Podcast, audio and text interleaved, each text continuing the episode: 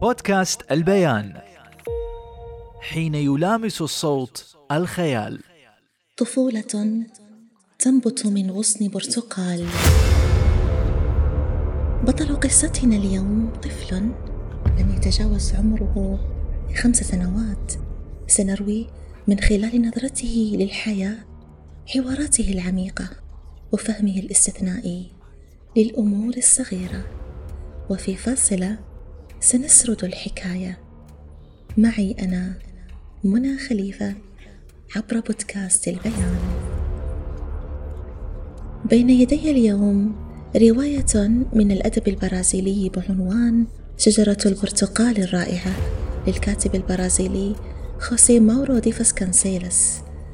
عمل لا يروي حكاية خرافية ولا أحلام الصغار في البرازيل فحسب بل رواية جامحة لطفل يحمل في قلبه عصفورا وفي رأسه شيطانا يامس له بأفكار توقعه في المتاعب مع الكبار. رواية برائحة البرتقال العذبة. رواية إنسانية تصف البراءة التي يمكن لقلب طفل أن يحملها وتعرفنا إلى روح الشعر الفطرية حكاية طفل يحمل دماء سكان البرازيل الأصليين. طفل يسرق كل صباح.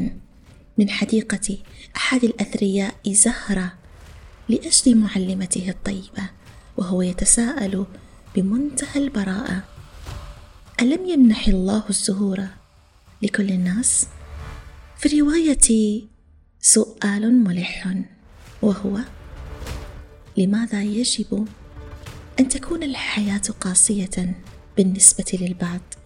فلقد نشأ بطل روايتنا الصغير زيزا في بيئة أسرية قاسية تماما. الأب بلا عمل والأم تعمل في مصنع بعيد ولا تعود إلا مع غروب الشمس.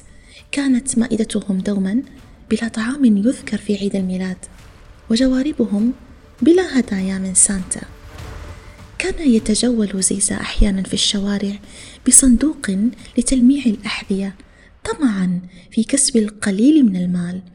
ليشتري به الكرات أو صور نجوم السينما أو علبة تبغ يصالح بها أباه. وبالرغم من حب الجميع لزيزا لما فيهم أشقاؤه السبعة وأقاربه إلا أن احدا لم يشعره قط بوجود هذا الحب. كان الفقر يغذي غضب الجميع وكانت حماقات الصبي الصغير تحرر هذا الغضب.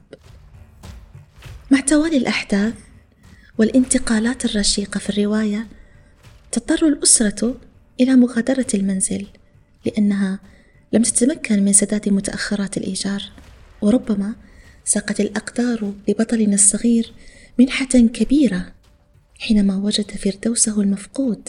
في الحديقة الخلفية الجديدة التي تقبع بها شجرة برتقال صغيرة لتصبح أخيرا صديقة لزيزا حيث يلعب حولها بالألعاب مع شقيقه الصغير ويتحول الفناء الخلفي إلى عوالم جديدة مثيرة لا تخلو من حوارات صغيرة بين زيزا وجذع البرتقال الصغير.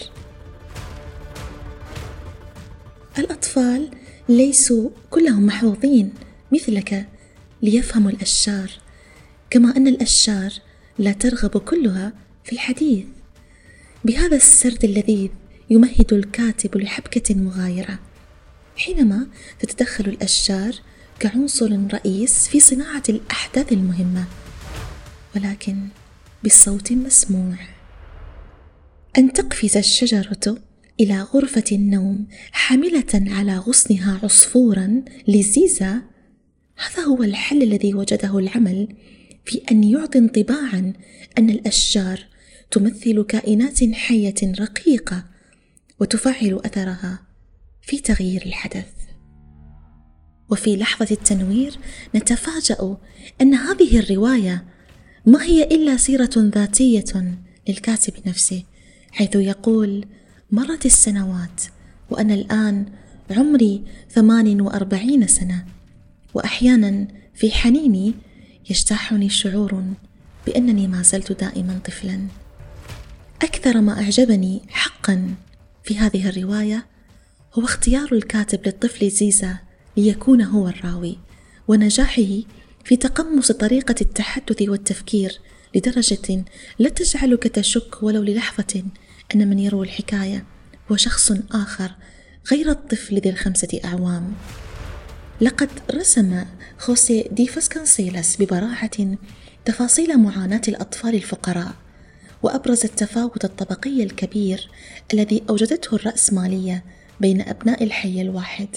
كما جعلنا نرى بعيون زيزا أن سماء الفقر لا تمطر إلا فقرا وأن هذا العالم في حاجة دائمة إلى مزيد من الحب. تعتبر هذه الرواية عملا فريدا يدرس في المدارس البرازيلية وينصح الأساتذة في المعاهد الفرنسية طلبتهم بقراءته لما يحمل بين طياته معان إنسانية عميقة. وكيف يمكن أن تصنع قسوة الحياة شخصا منتجا ومحبا ويمضي بلا هوادة في تحقيق ذاته؟ ولأن ما بين الفاصلة والنقطة سطر طويل فإلى الملتقى. بودكاست البيان. حين يلامس الصوت الخيال.